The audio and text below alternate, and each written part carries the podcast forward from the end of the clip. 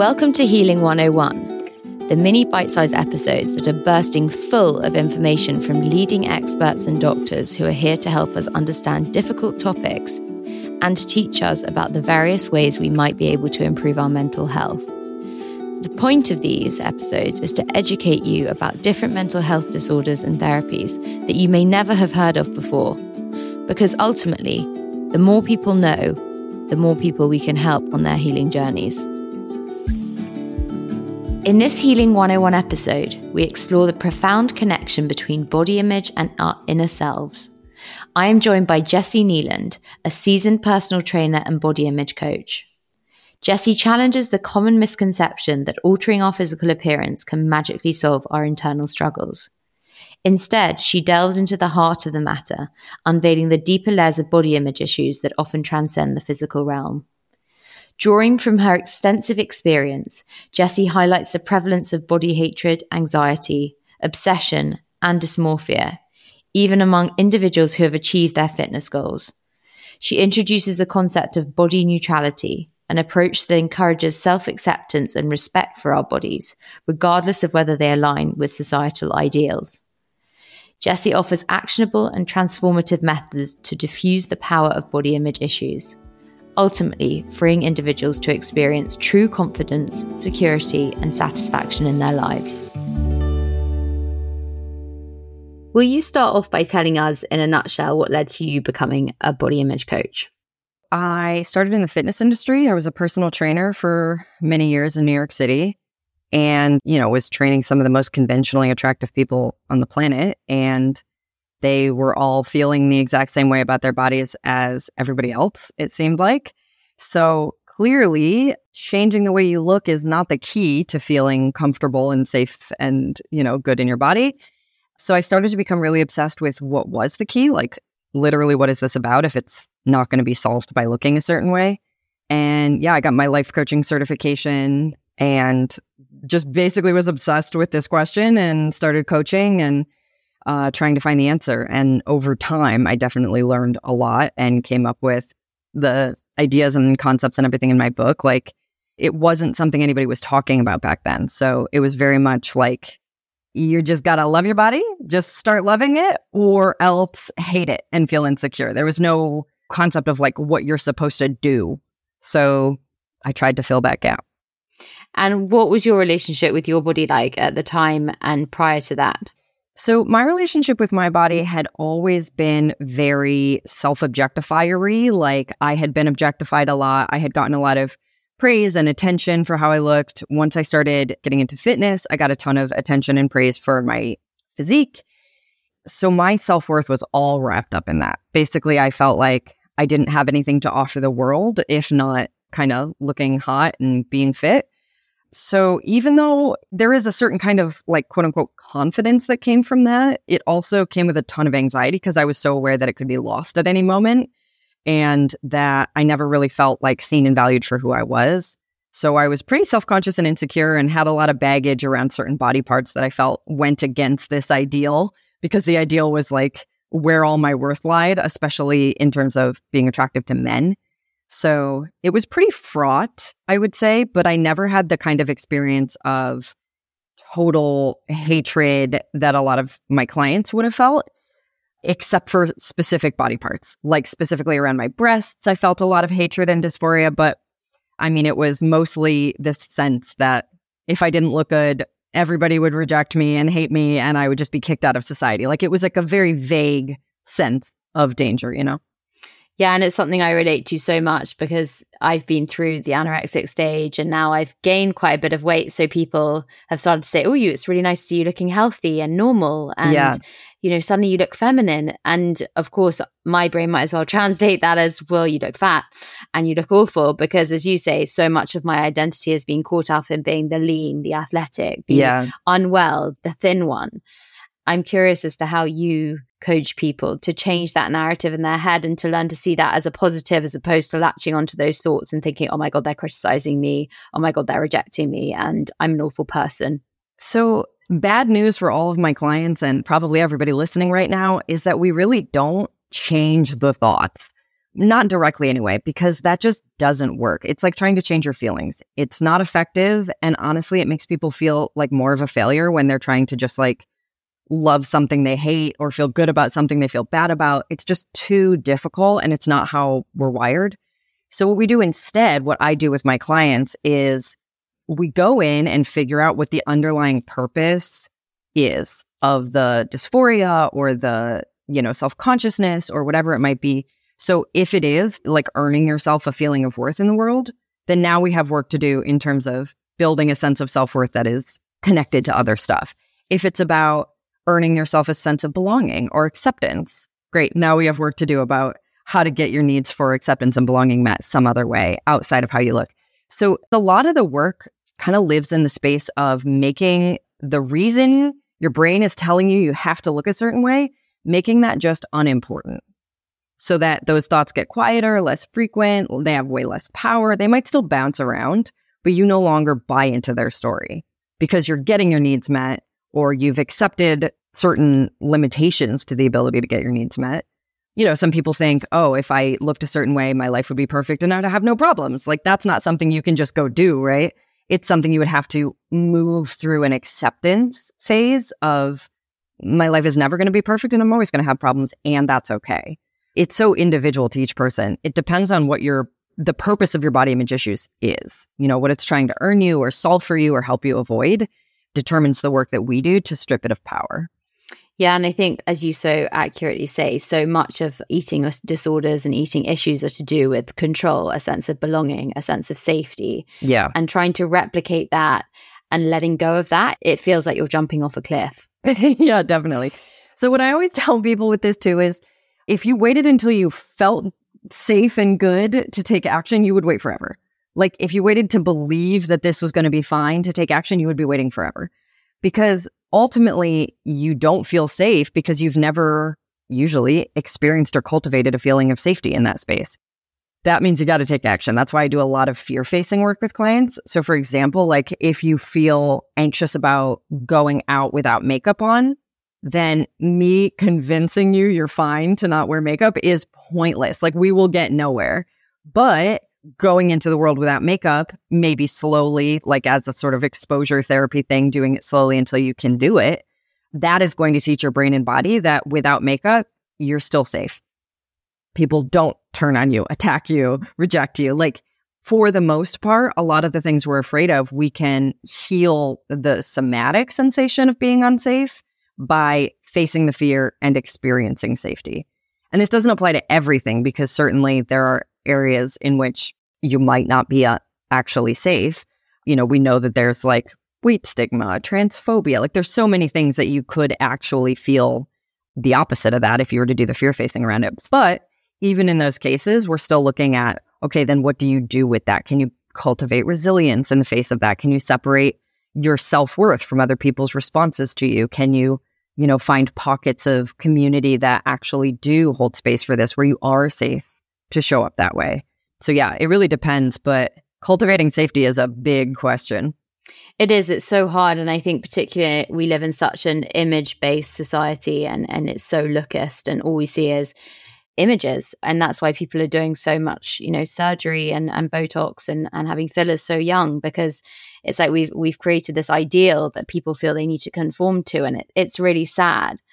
And I mean, I'm a fine one to talk because I'm definitely still of the opinion that, like, you know, my looks and my thinness, my, like, you know, how I feel has a lot to do with my self worth. And it's like when you're so used to going to the extremes with that as well, which I know that you are too with, you know, with exercise it's that it's very hard to let go of and also being okay with being normal and mediocre not having to be Ooh, the yeah. fittest in the gym and the one who can like pummel the cardio machines for the longest yeah. or lift the heaviest whatever it is so that's an interesting one because it, this actually has a lot of overlap specifically with eating disorders and like over exercising it's the body image avatar i have four body image avatars i talk about in my book and this is the high achiever so people who connect their self worth not just to their body, but actually to their superiority or being at the top of a hierarchy, that is some of the hardest work to do to heal because you are constantly going to be given the message, even as you're trying to heal, that like only the tippy top of this, you know, tier of people are deserving of all the things you want. And it is incredibly terrifying to imagine consciously dropping yourself down that hierarchy, losing social privilege, losing social status and capital by, let's say, giving up dieting or giving up over exercising or whatever it might be. But in those cases, then you have to recognize okay, so my body image issues are trying to earn me social privilege and status and capital. And I could chase that forever, but like as we get older, we're going to lose it anyway. It's uh, conditional and temporary at best.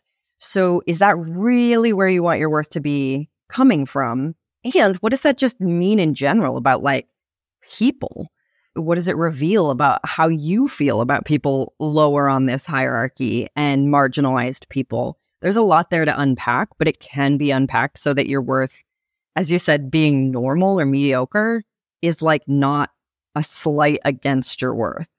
That you can just be a regular ass person instead of the best at something or everything, because being the best does not actually make you more worthy of the important things like love and belonging and respect, you know?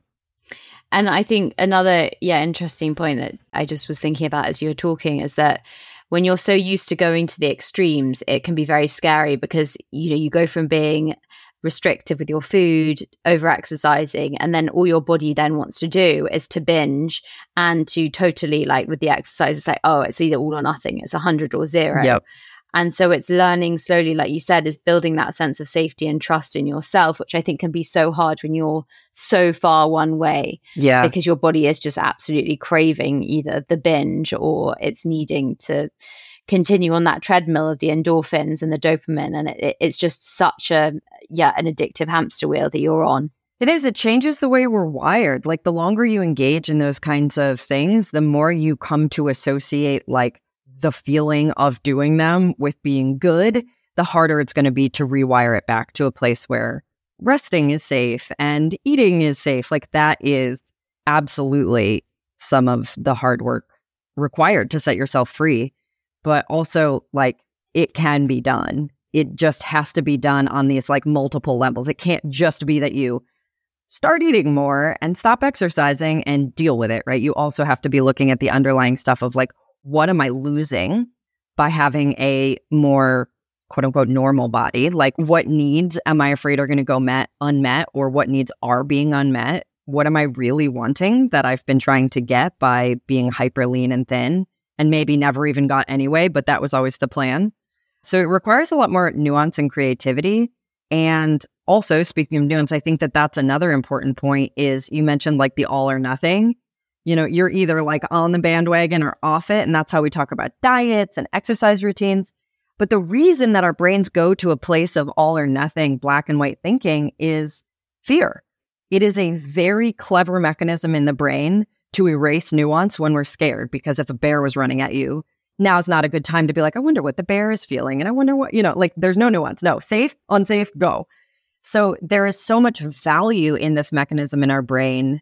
However, it's often being misapplied to everyday situations because we live with constant anxiety because of what you said like the what the messages we're exposed to the images we're exposed to the experiences we have whether we're being praised or criticized for how we look basically we learn that the whole thing is very scary and so nuance goes right out the window and I do think, like as you rightly point out as well, that actually when you look back and when you were at your thinnest, when you were at your leanest, were you actually at your happiest? Absolutely not. No, I hated my stomach the most when I was at my leanest because it stuck out so much. I was miserable because you know I was so like highly strung and I wasn't sleeping. That I was really anxious and and you forget all of that. You just like you you know you see these pictures in your phone, and I occasionally you know get a bit nostalgic. I'm like, oh yeah. And it, it's sometimes having to, I think, take a step back and remind yourself that you say of the sacrifices that you make in order to be that super lean, super thin, like, you know, super controlling type. And it's really asking yourself, is that the life I want?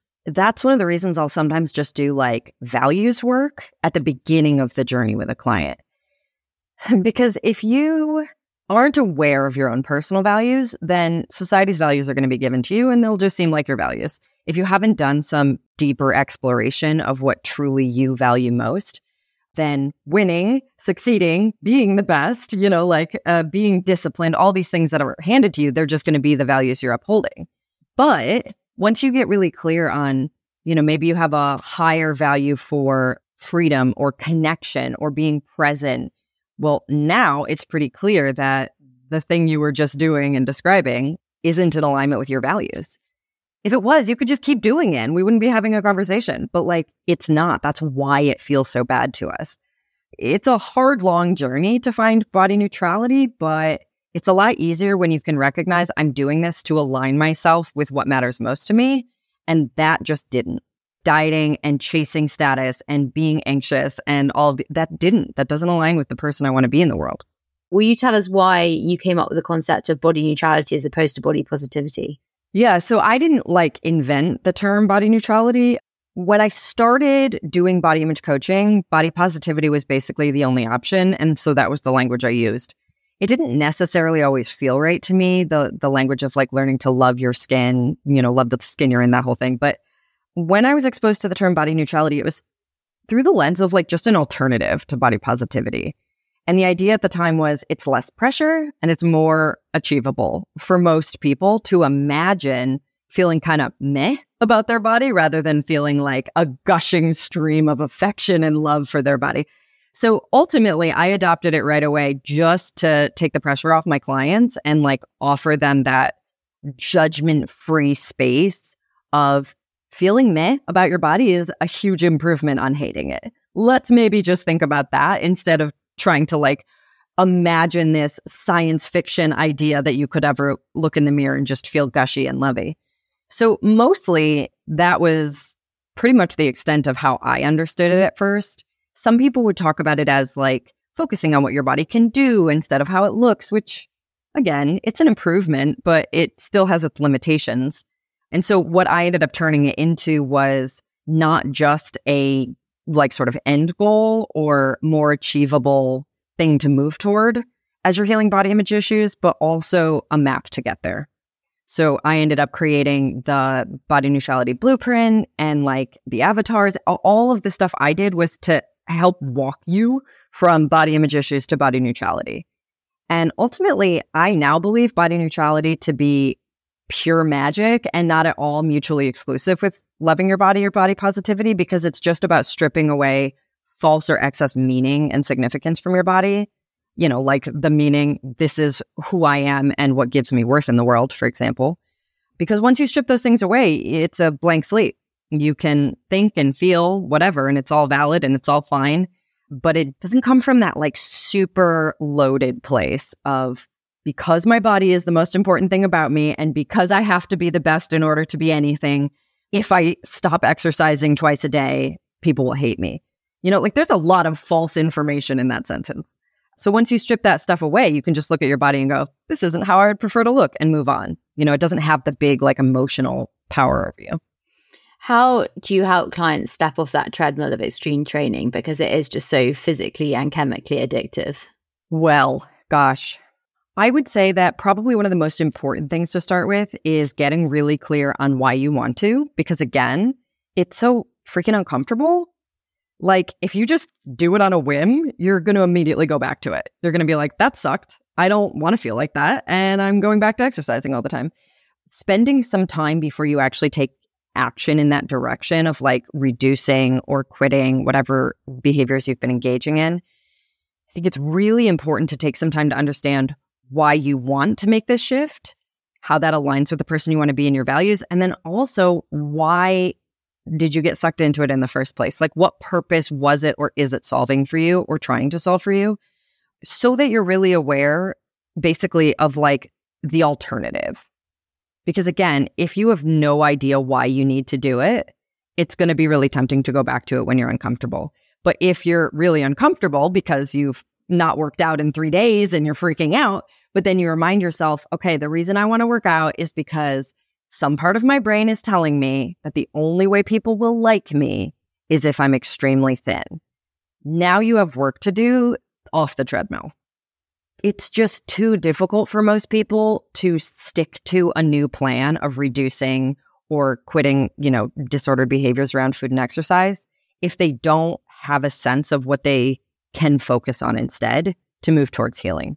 So I will often encourage people to focus on bravery over comfort, maybe, or over whatever they're feeling. If you can tap into courage and recognize that your brain might scream at you that you're going to die or like everyone will hate you and kick you out of humanity, you know, you just got to kind of make space for the fact that it's going to be a big, dramatic message from your brain in these moments.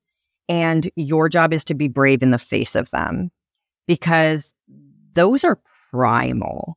You know, we're never going to change those thoughts by just deciding to change them. They are literally saying, evolutionarily, we all learned that in order to be safe as humans, we had to be a part of the human club, you know? And they're literally saying, this makes you unsafe and you're going to get kicked out and then you're going to die. So even though like sometimes it doesn't seem like it should be that serious, it's so deadly serious to our nervous systems that uh, making space for how it can feel like you're going to die to do something that somebody else does with no problem. I know the first time I I was like working really hard to face my fears around I like went from push-up bras to lined bras to unlined bras to bralettes. I was like working my way away from this fear. And the first time I went braless in public, I literally uh, it was like an hour and a half. I went for a walk with a friend and I spent the entire time feeling like I was going to die and everyone was staring at me. Like I don't actually know what happened that day, but that was my experience. Because it, it is, it's this primal fear. But if you are courageous enough to face it over and over and over, that fear does go away. Hurt to Healing has partnered with Brown Advisory to bring you this podcast. Brown Advisory, a global investment management firm, is passionate about raising awareness of mental health challenges in order to help people thrive in an ever changing world. A big thank you to Brown Advisory for supporting my mission.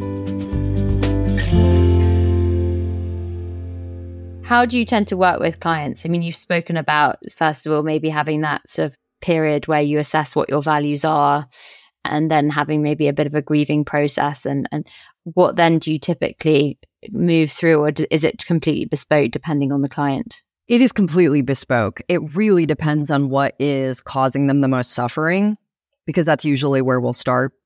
But in general, I would say we we more or less always go through the same stages or steps, which you know kind of start by ident- I have them identify themselves within the avatars just as like a kind of locating yourself on the map of what could be going on underneath the underlying purpose of your body image issues. And then from there, it's about getting really clear on your specific purpose or purposes, because a lot of times people have multiples. So really figuring out what need you're trying to meet using your body, what associations or tasks you've been giving your body, like to give you worth, for example, or, you know, find you a partner. Like these are things that once you name them and are really clear on it, the rest of the work kind of takes care of itself because it becomes clear whether you need to go meet this need or solve this problem or whatever it might be another way. Or if it's not something that's possible, like again, to live a perfect life and be happy forever, then you're you're starting to look at like grief or acceptance work around the loss of that fantasy that if only you could look a certain way, something impossible would happen. And then at that point it really it that's the bespoke part for sure. Like it depends on what they discover, but that's what we end up dealing with for most of our work together. And how long do you typically work with a, a client or again is that completely individual? Totally individual. My packages are six months. I have had clients finish the six months and just feel like they got everything they needed out of it. And I've had clients work with me for years because sometimes that is just what is needed and what feels most supportive. But in those cases, after the first package, we're not usually doing the same kind of like excavation work to figure out what's going on. We're doing the supportive work around, let's say, your body image issues existed to make people know something about you or to set boundaries for you.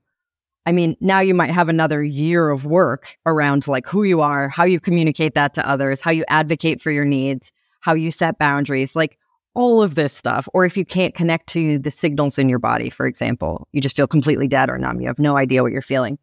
That is like, you know, now you've got a year of learning how to tune in and doing all these different practices and explorations and connecting to your emotions. So a lot of the work that follows is longer term work. So at that point, if somebody wants support, you know, that's what we're working on. But it's always with the goal of putting the body image issues out of business, turning down the volume on those thoughts or stripping them of power. Because the more experiences you have in the world of, you know, safety and belonging and getting your needs met and feeling seen and all these things that we kind of ask our bodies to earn us, the less important it is to look a certain way to get them. And how do you advise clients to just like dispel all the misinformation that we get fed, you know, whether it's the keto diet or whether it's going I mean, we are fed so much crap basically by the media. And I think, particularly for women who are susceptible to eating issues and to who are insecure about their bodies, you suddenly jump on these different bandwagons and it can be so unhelpful. Do you tend to advocate like a balanced diet to everyone or do you think just again what works for you works for you or I go with what works for you works for you but I almost always do some amount of re-education work around like I introduce clients to anti diet work, for example. So, you know, something like health at every size, intuitive eating. There's a lot of information out there that debunks the myths of dieting, that debunks the science and research of quote unquote obesity and the BMI. All these things can be debunked through education.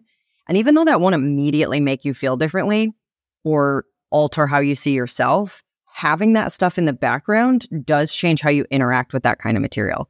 So, like, if you start seeing weight loss diet ads or whatever on Instagram, once you've already taken in a lot of that information and started to recognize, whoa, this is BS, you know, like this is absolute manipulative nonsense and I don't want to buy into it anymore. Then when you see it, instead of thinking to yourself, oh, I should do that, I wonder, I wonder if that works. Maybe I should try it. You start thinking like, these jerks are trying to manipulate me again, right? Like it, it changes the way you interact with that material and it can feel incredibly empowering to recognize that we've been lied to and sort of align yourself with like liberation instead of oppression in that way, especially because so much of it has to do with gender. Yeah, gender, and as you as say, and these huge companies that are basically just trying to get you to buy their products and and trying to just feed you this narrative of misinformation, which, as we discovered like recently, all this high intensity workout stuff has all been targeted really all all the research has been done on men and not women and so actually it's a complete irrelevance and it, yeah sends our cortisol levels skyrocketing and actually now has been shown to retain weight or what yep. i mean honestly it's just exhausting the whole thing yeah and so that's why i don't i don't prescribe anything for anyone i mean if you want to do high intensity interval training and it makes you happy and aligns with the the life you want and feels good like awesome and if you never do that also awesome it doesn't matter it's just an issue of having all the facts before diving into it. So if you choose to engage in it, it's not coming from a place of like, my body is shameful, I'm unworthy, and I have to do this in order for people to like me. It's coming from a place of, I want to.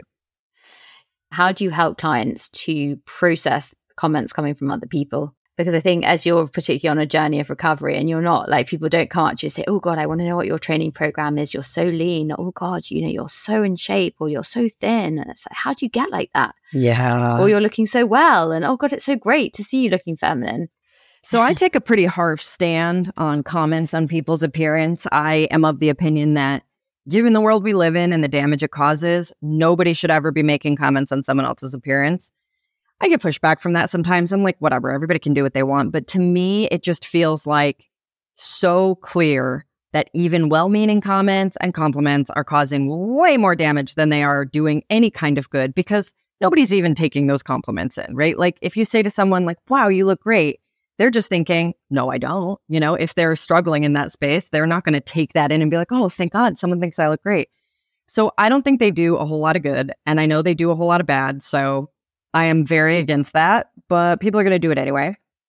So I generally will work with a client in a few different ways. One is to boundary set and advocate for themselves. I guess that's two things. But like, for example, if people in your family do it, you know, like every time you go home, you're getting comments on your weight, like that would be a good place to practice the skill of advocating for what you need and setting a boundary. And I will coach my clients to walk into Thanksgiving and be like, I'm actually not accepting comments on my weight this year. Thank you. You know, like there is so much power in just letting people know I'm not available for that. That's not something I want to engage in, or am I willing to let happen here? And it doesn't mean people are going to follow it, but it does change the experience because now at least you have someone advocating for you in that room and it's you. mm. every room you go in, in fact, which is just a lot more empowering, I think, um, and makes us feel safer. And it means you have like some consequences if they don't, right? If somebody's like, I heard your boundary and I'm going to break it. Now you get to be like, that's not okay. Like in this relationship, I expect to be respected.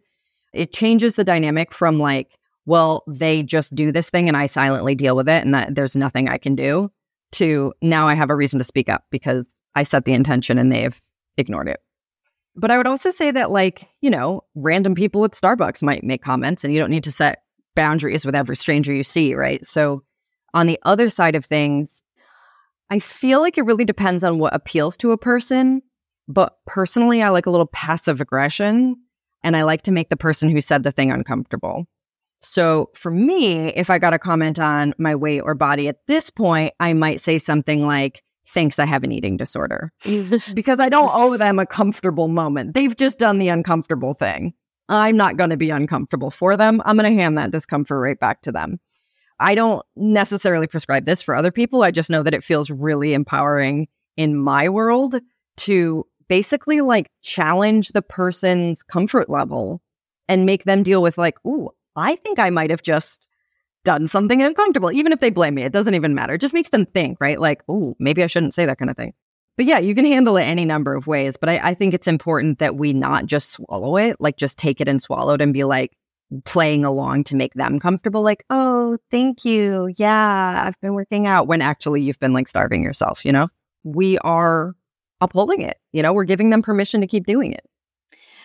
Jessi, I could talk to you for hours, but I know you've got to go. So I'm going to finish by asking you whether you could share with us the best piece of advice that you feel you were given at your sort of hardest moment and when it comes to feeling like you were good enough. I can tell you something that I, I use a lot, which is like putting the thing into context. And I definitely use this for myself when these kinds of thoughts come up. And I also use it with clients because good enough or like worthy or however it's phrased, we walk around as if that's just a thing you can be, like it's a yes or a no and has no context whatsoever. But that's totally nonsense. It would be like saying, yeah, you're tall enough. Like, tall enough for what? Wh- what are we talking about? So, the way I like to think of it is good enough for what? We're good enough at what? And good enough for whom? Because a lot of times when we walk around feeling unworthy or not good enough, it's like unworthy of something very specific that would be much more helpful for us to actually talk about, or not good enough for someone particular who just wasn't our kind of person. You know, and sometimes that's like a parent, like you never felt good enough for a parent because they didn't have the capacity to make you feel seen and whole. That does not mean you're not good enough because, again, the context here is constantly relevant. Yeah, it's not like a light switch being good enough. It's not a an indictment, yes or no. It's a lot more nuanced. And by naming the context, you get to have a lot more interesting conversations and do a lot more healing. But also, you can immediately see, like, oh, yeah, that person didn't think I was good enough or I didn't feel good enough for them, but I am good enough for the relationships with people, you know, that make space for me and that I want to be in. So, isn't that kind of the point? Like, if you can be good enough there, does it matter, you know? yeah, I think it's feeling enough in yourself and yeah. like having that, yeah, which you so rightly just outlined in our conversation. It's really you've got to come to that place of feeling enough from within, and that comes with time and with work. Absolutely, and it is not easy. Jessi, thank you so much for such an enlightening conversation. And thank you for all the amazing work that you're doing in this space because it's definitely helped me immensely. And um, I hope we can speak again soon. I'm so glad. And thank you for having me. Thank you for listening to this episode of Healing 101. Just a reminder that if you're struggling or in need of someone to talk to, please remember to text SHOUT to 85258.